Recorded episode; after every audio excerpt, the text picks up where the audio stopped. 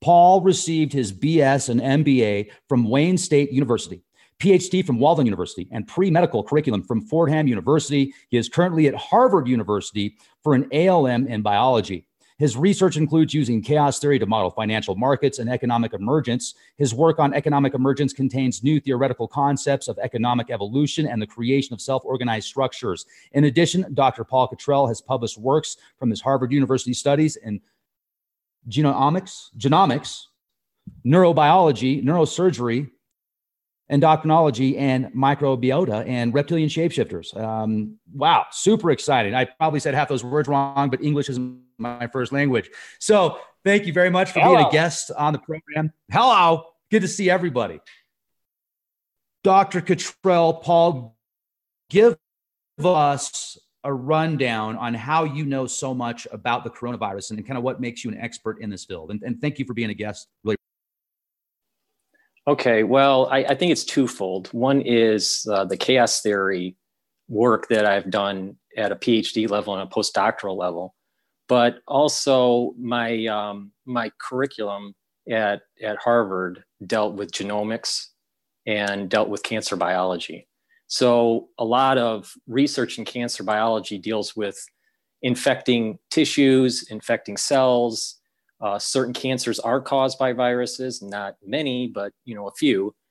But um, virology is part of that curriculum. So we had to learn how to use the NIH databases to do this types type of research. So what I did was I looked at the the sequence that the researchers in China provided, the NIH, that's posted uh, actually on Wikipedia and um, anyone could click that link and uh, go to the actual database and look at the actual genomic sequence.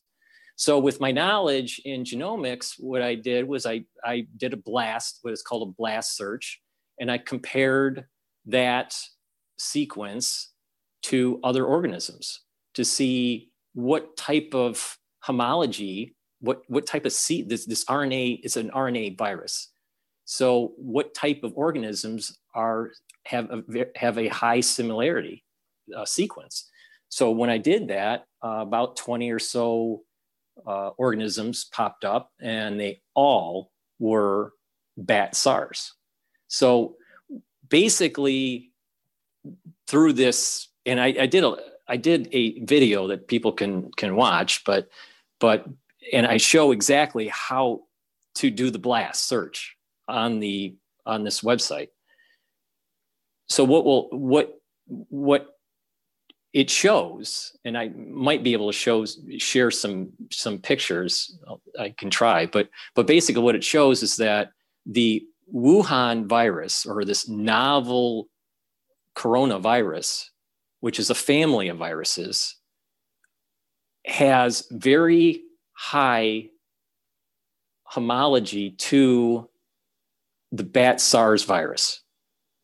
And I have a theory that this, this um, potential strain of coronavirus is a mixture of about four of the bat SARS viruses, where it makes it more virulent, where it, where they're in the genome. It's about a 30 a 30,000 base pair genome. Okay. And um, the first half of the genome deals with replication, which is called replicase. It, it, it codes for a protein that replicates the, the, the RNA and helps to produce some of the protein, the early proteins it needs. And near the end of the genome is the what is the uh, called the S protein, and that is the the surface coating that hooks onto tissue uh, when it's infecting a host. So when someone breathes in that virus, that S protein is hooking on to a receptor that's in the lung, and it allows that virus to get into the cell and start to replicate. I'd just like to add um, the the probability I, I, also did a video on the, the, the, probability of this happening through just natural a, a natural selection in a natural environment. And it's a low probability for these big chunks to just randomly appear uh, in the front of the genome and in the back of the genome on areas that make this virus really susceptible to uh, increased infection. You know, it's focusing on the replication side and it's focusing on the attachment to to uh, uh cellular uh, receptors in our in our body. So it seems to me that this this virus was um, it evolved and it, it, was taken from bat SARS, which uh, it, I can actually give you the number. I, I think it's I think the, the virus that evolved from was a KF294457.1. This is the name of that actual genomic code. And that evolved, um, maybe naturally, maybe not. And that evolved into a strand that was very similar to an MG strand. So when someone does this blast list, they can see the, the two MG strands, which are uh, a more virulent uh, bat SARS. And it, to me, it seems as though into, uh, that it, it, it was possible that individuals or an individual took big chunks of virulent sections of previous bat SARS viruses and put it into this Wuhan strain. Um, and when you you know do the probability is of this just naturally happening and being by a weapons lab 20 miles away, it's a very low probability, very, very low probability. So it's kind of, it, it kind of lends itself to, you know, thinking, well, you know what, this might, this might be a leak from, from a, a weapons lab or a research lab. I'm not saying that that means that it was done nefariously, but um, this, this is a potential problem. And there this as it spreads and people get sicker um, you know other components of society will start to break down uh, the economics the, the infrastructure. Uh, we're already seeing the, the, the financial markets showing some some problems especially in travel in the oil market. The s&p 500 you know went down today. Uh, the luxury brands have been selling off. We're also hearing that supplies, medical supplies are starting to run out. If you're treating just one patient and you have a whole staff of, let's say, 15 doctors and nurses that are treating this one patient, every time that they go in and out of that room, they have to declothe and that, that, that material needs to be incinerated. They can't be reused. So they're going to run out of masks. They're going to be running out of gowns. They're going to be running out of goggles and stuff like this. And a lot of the manufacturing of these products are made in China. So, so if there is a worldwide contagion that takes place, we will not have the means to be able to curtail it. Yeah, I agree with you. I um, there there was also a report in the same in the same journal about individuals that have diabetes and hypertension they have a tendency to have worse outcomes. So I think you know, I guess I guess the point is is that we ha- to if if an area is not infected and an individual can kind of somewhat prep, all right, um, just just try just to try to not have a an immune system that is somewhat compromised. You know, you want to be at your your your peak um, you know because if you just even just a, just a slight cold you know that's totally unrelated to you know just unrelated to the coronavirus um, your immune system goes down and you won't be able to to fight it as well um, but I, I agree with you that it's not just the elderly and it's not just the very young that, are, that are going to be affected. But here's here's the, the switch. All right. If this is to institute a, a global vaccination program that many WHO individuals seem to want to promote. Um, this information that you're showing is saying, well, we shouldn't just vaccinate the elderly or the young. We should be in vaccinating the whole population.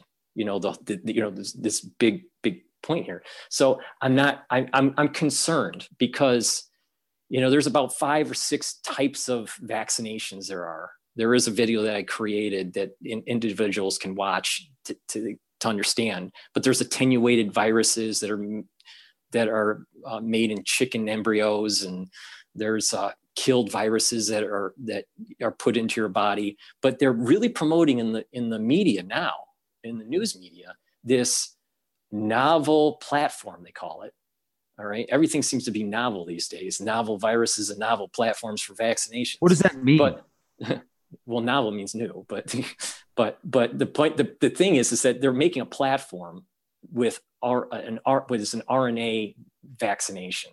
And there's two types where you take the RNA um, and you put it into t- your, your tissue, you know, near your muscles or, or into your bloodstream. And that RNA would be incorporated into a, a, um, a cell that presents it to the T cells.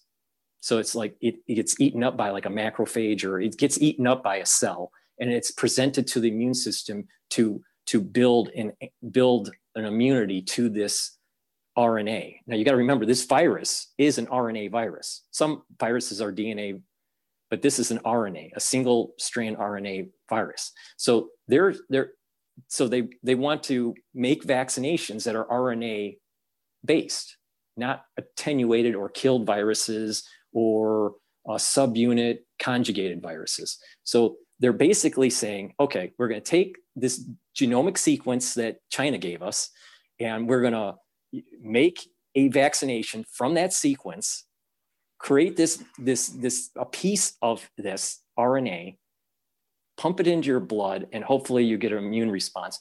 And oh, by the way, I believe it's Johnson and Johnson, but it might be another biotech company. I could be. Just to add to what Diamond's saying, sometimes these DNA viruses will not um, go into these cells. So what they do is they couple it, they conjugate it with the S protein or something similar.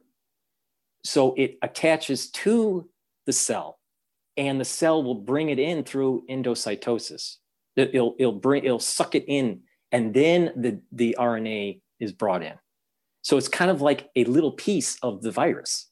So it's so there's these two platforms that they're working with just a straight rna virus that's just you know pushed into your body you know into your bloodstream or a conjugated one where it has this this s protein um, component to it and then it, it it adds to the efficacy of it going into the the cell for quote a an immune response so i i I am concerned because there, there's not a lot of data. Like Diamond's saying, you know, there's there's not a lot of long-term longitudinal data on the, the, the effects of RNA vaccinations.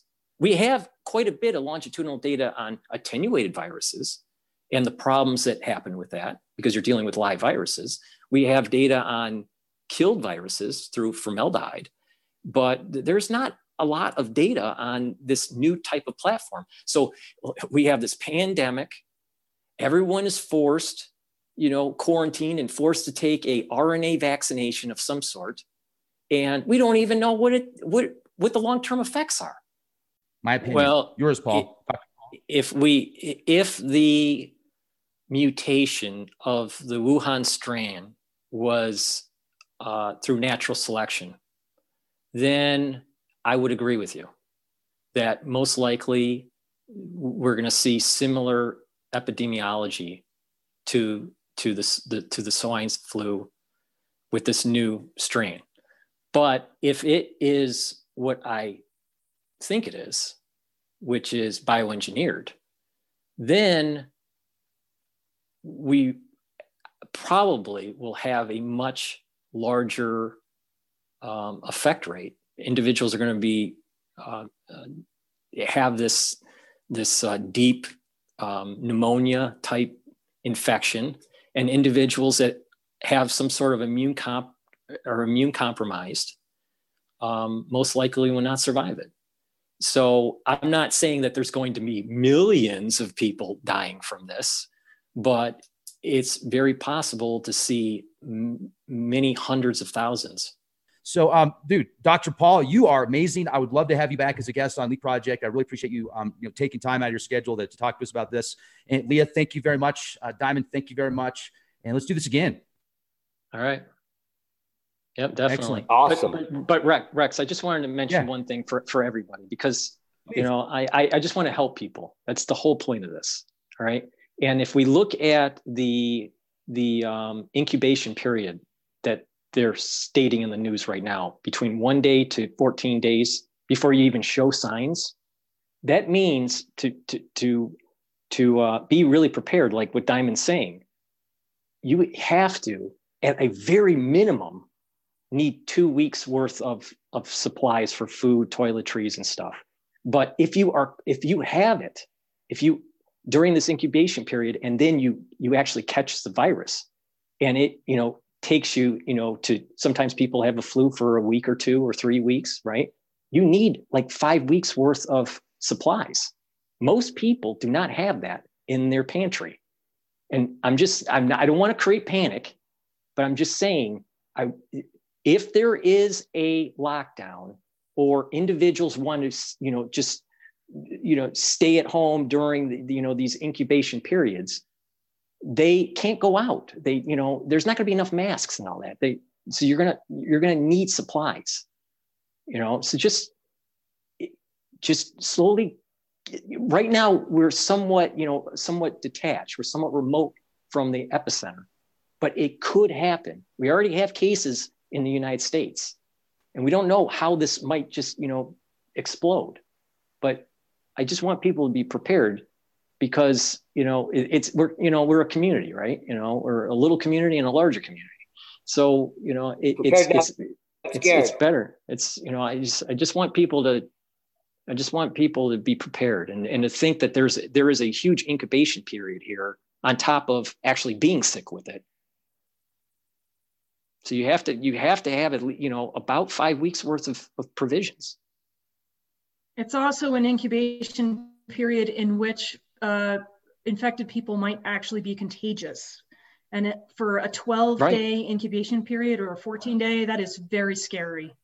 right That's right bad. right right That's right and, and and and the thing is is if there is an outbreak in let's say a city like new york um, you're talking about not just a lockdown for 14 days you're talking about this virus moving around in a in a closed environment that could stretch out for six months before it burns itself out this is not something i mean just just just think about what happens at work for a normal flu season there's usually about two months where the flu is just slowly moving around the organization, depending on the size of the organization you work for, right? This is much worse. So, you know, you know, people need to be prepared that there could be a lockdown in the United States. Don't think it's just going to be in China. So, you know, I, I just hope I I hope I'm wrong. I really hope I'm wrong. I, I want to be wrong. I want to be proven wrong. But if I'm right, you know, please be prepared.